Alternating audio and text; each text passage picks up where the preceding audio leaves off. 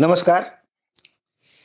बरेच वर्षापूर्वी रीडर डायजेस्टला ही हकीकत आली होती.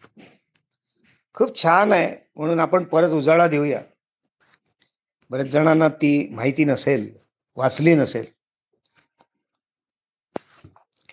फ्लोरिडामध्ये एका घाटामध्ये घाट उतरताना एका कारला ऍक्सिडेंट झाला. त्या कारमध्ये नवरा बायको आणि लहान मुलगी असे तिघजण प्रवास करत होते. रस्ता सोडून ती कार थोडी दरीत आपटत आपटत गेली.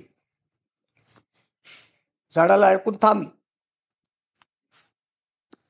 हे पाहिल्याबरोबर बऱ्याच कार इकडनं तिकडनं येणाऱ्या थांबल्या.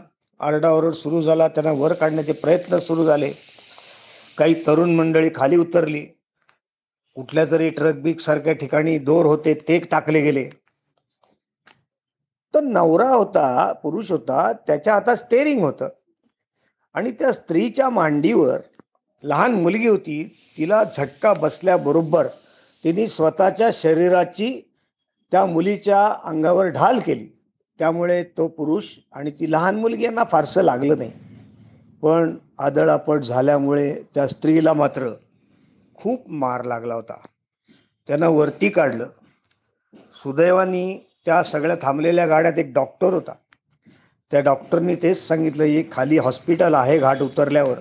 तिथे घेऊन जा. मुलीला ठीक आहे पण या स्त्रीला खूप मार लागलाय. ताबडतोब इलाज होणं गरजेचं आहे. याप्रमाणे मग ती तरुण मंडळी त्या सगळ्यांना घेऊन स्वतःच्या गाडीमधनं त्या खालच्या हॉस्पिटलमध्ये गेले. त्या डॉक्टरने मुलीवर उपचार केले लहान मुलीवर. ते ओके झाली. पुरुष पण मलमपट्टी करून ओके झाला. पण त्या डॉक्टरने तेच सांगितलं की ह्या ज्या स्त्री आहे बाई आहेत त्यांना खूप मार लागला आणि मुख्य म्हणजे त्यांच्या स्कलला डोक्याला मार आहे. ताबडतोब इलाज व्हायला पाहिजे. जर नाही झाला तर यांचा शेवट अटळ आहे. असं माझं मत आहे. पण दुसरी अडचण अशी आहे की नियरेस्ट हॉस्पिटल यावरचं हे का कित्येक तासावर आहे. आणि तिथपर्यंत ते त्या तग धरतील का नाही याची गॅरंटी नाही. आणि मग चर्चा सुरू झाली आता काय करायचं? तिथल्या सिक्युरिटी जो होता तो म्हणला माझा एक मित्र एअरपोर्टला सिक्युरिटी आहे. आता फ्लोरिडामध्ये युएस एअरफोर्सचा बेस कॅम्प आहे. मोठा मेन कॅम्प तिथे तो सिक्युरिटी ऑफिसर होता. तर त्यांनी तिथे आज प्रेसिडेंट निक्सन आले. त्यामुळे तिथे गर्दी असणार. तिथे बघा ॲम्ब्युलन्सेस वगैरे असल्या तर काही मिळतील. इथून पंधरा मिनिटावर ते अंतर आहे. त्याप्रमाणे ते मुलं गाडी घेतली धावाधाव केली आणि एअरपोर्टला गेले. एअरफोर्सच्या आत काही त्यांना जाता आलं नाही पण तिथल्या सिक्युरिटीला त्यांनी हकीकत सांगितली. ऐके ना कसं शक्य आहे? कारण तिथे इतर विमानं उतरत नाहीत. फक्त एअरफोर्सची त्यामुळे निक्सनजी सुद्धा त्यांच्या हेलिकॉप्टरने आले होते हेल मोठ्या एअरपोर्टवरनं शेवटी त्याला पटलं आणि तो म्हणला मी त्यांच्या पीएला सांगतो आणि तो आत गेला. यांना काही आत जाता येत नव्हतं. आश्चर्य म्हणजे काही मिनिटातच पीए यांच्या जवळ आले. आणि पीएनी सगळी हकीकत ऐकली. त्यांनी पण थोडंसं तोंड वाकडं केलं की होईल का नाही सांगता येत नाहीये. पण मी निक्सन साहेबांशीच मला ही गोष्ट बोलावी लागेल.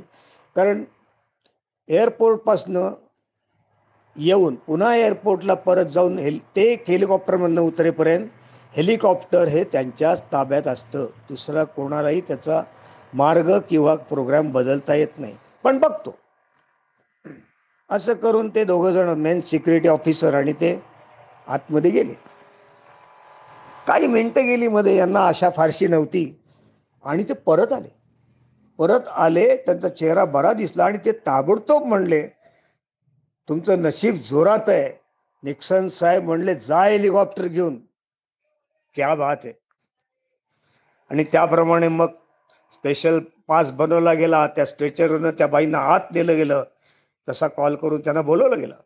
ही कार आत नेली गेली हेलिकॉप्टर जवळ त्याचे सगळे नॅशनल फ्लॅग काढले आणि हेलिकॉप्टर उडालं आणि त्या बाईंना घेऊन साधारण वीस पंचवीस मिनिटात त्या हॉस्पिटलला पोचलं जिथे जायचं होतं ज्याला तीन चार तास लागणार होते कारनी आणि त्या बाईवर उपचार झाले. शी वॉज सेव्ड एखाद्या राष्ट्राचा मोठा प्रेसिडेंट जर डाऊन टू अर्थ असेल त्याच्या मनात माझा नागरिक हा माझाच कुणीतरी जवळचा ही जर भावना असेल तर काय घडू शकतं याचं फार उत्तम उदाहरण आहे.